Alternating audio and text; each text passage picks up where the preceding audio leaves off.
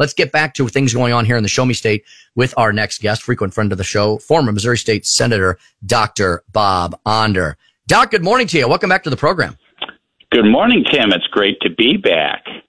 So, Bob, you know, I've uh, been telling folks all morning, I was going to tell them, we've had a very busy morning, Bob, with the storms and the Devon Archer testimony yeah. and everything else happening nationally. Yeah. But I've been telling folks, Bob, all morning, I was going to tell them about my experiences in Florida that I had last week. I went to a conference that you're familiar with, the American Legislative Exchange Council, which is a trade association awesome. for legislators. You and I were, have both been longtime members of that organization.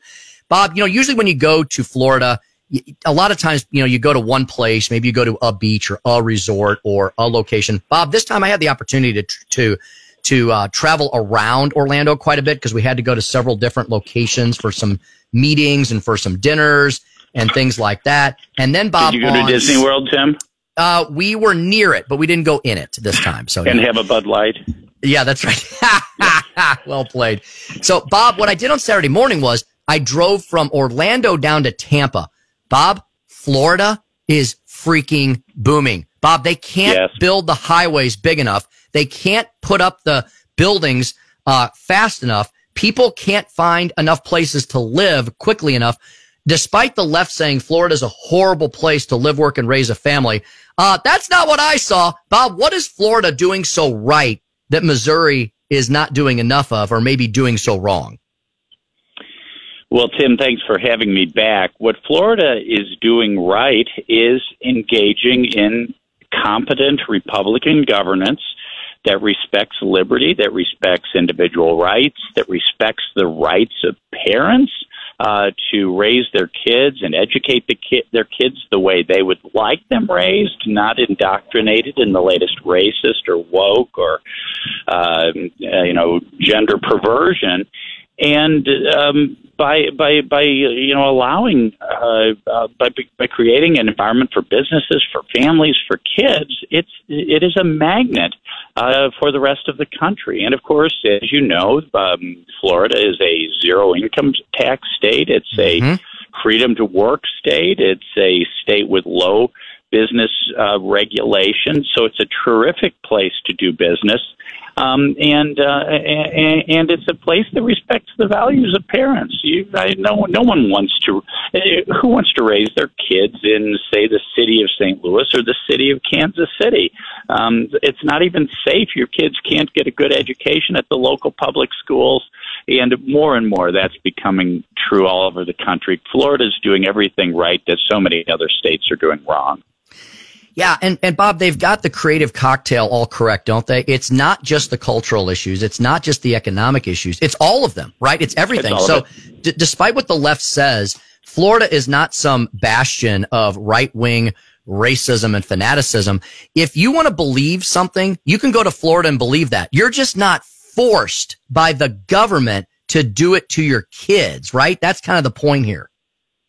That's absolutely right. Look, the left always accuses uh, conservatives of doing what they are doing. Um, mm-hmm. Um, who are the real racists in this in this country? Uh, the uh, the, the Republicans who are a, a Big Tent party who welcome people of every race, sex, religion, national origin, or uh, the Democrats who are standing like Bull Connor at the uh, at the uh, schoolhouse door, um, you know, actively, openly discriminating against Asians and litigating it to the U.S. Supreme Court.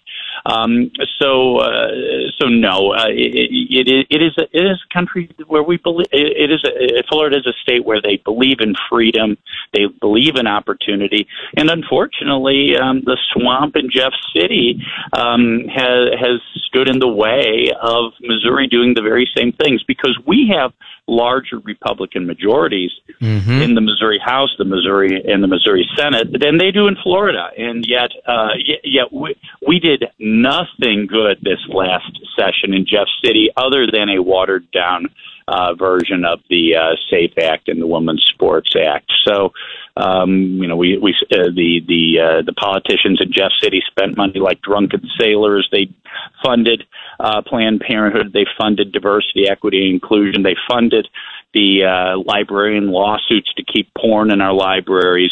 Uh, we need better leadership, Tim.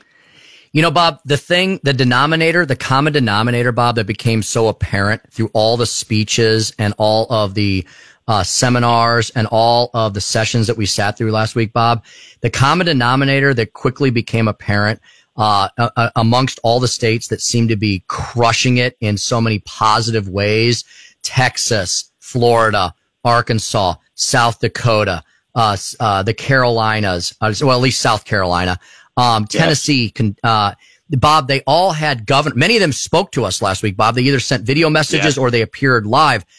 Is that what we're missing in Missouri? Bob, we've got these super majorities, but right, it's kind of like herding cats and the Senate priorities are not always the same as the House priorities. You need to have a governor that unites the priorities of the chambers, right? I think that's completely true. Uh, the governor has a lot of power.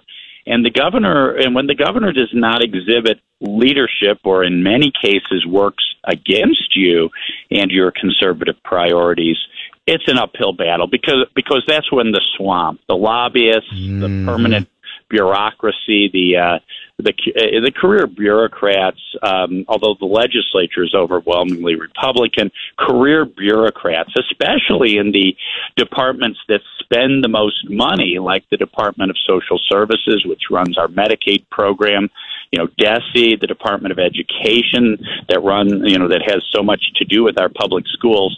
That permanent bureaucracy tend to be woke Democrats who want to expand government, who want to indoctrinate our kids, who don't give one whit that I can tell that the, that our kids learn to read and do math. Um, you need a governor uh, who's in charge of that bureaucracy, who wants to reform things, who wants to contain the cost of government, and who wants to concentrate government on its mission, which is to ensure individual liberties, um, not impose uh, government mandates from on top.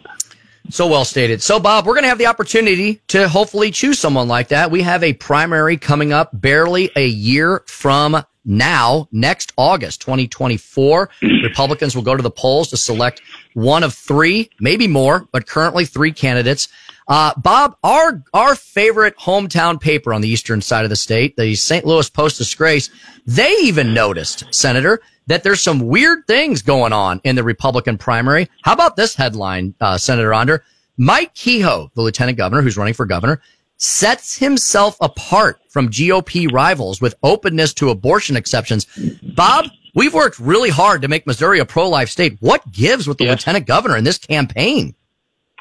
Well, on the one hand, uh, Tim, you could say this is just a gaffe. It's just political malpractice. That what he's trying to do is he has two very strong opponents in Jay Ashcroft and Bill Eigel, who are you know solid conservatives who I think aspire to the Ron DeSantis uh, model of governance. Mm-hmm. And um, you know he's saying, okay, I'll, I'll I'll try to appeal to the um, the more moderate Republicans who might be pro-choice. So I'm going to carve out some exceptions to abortion.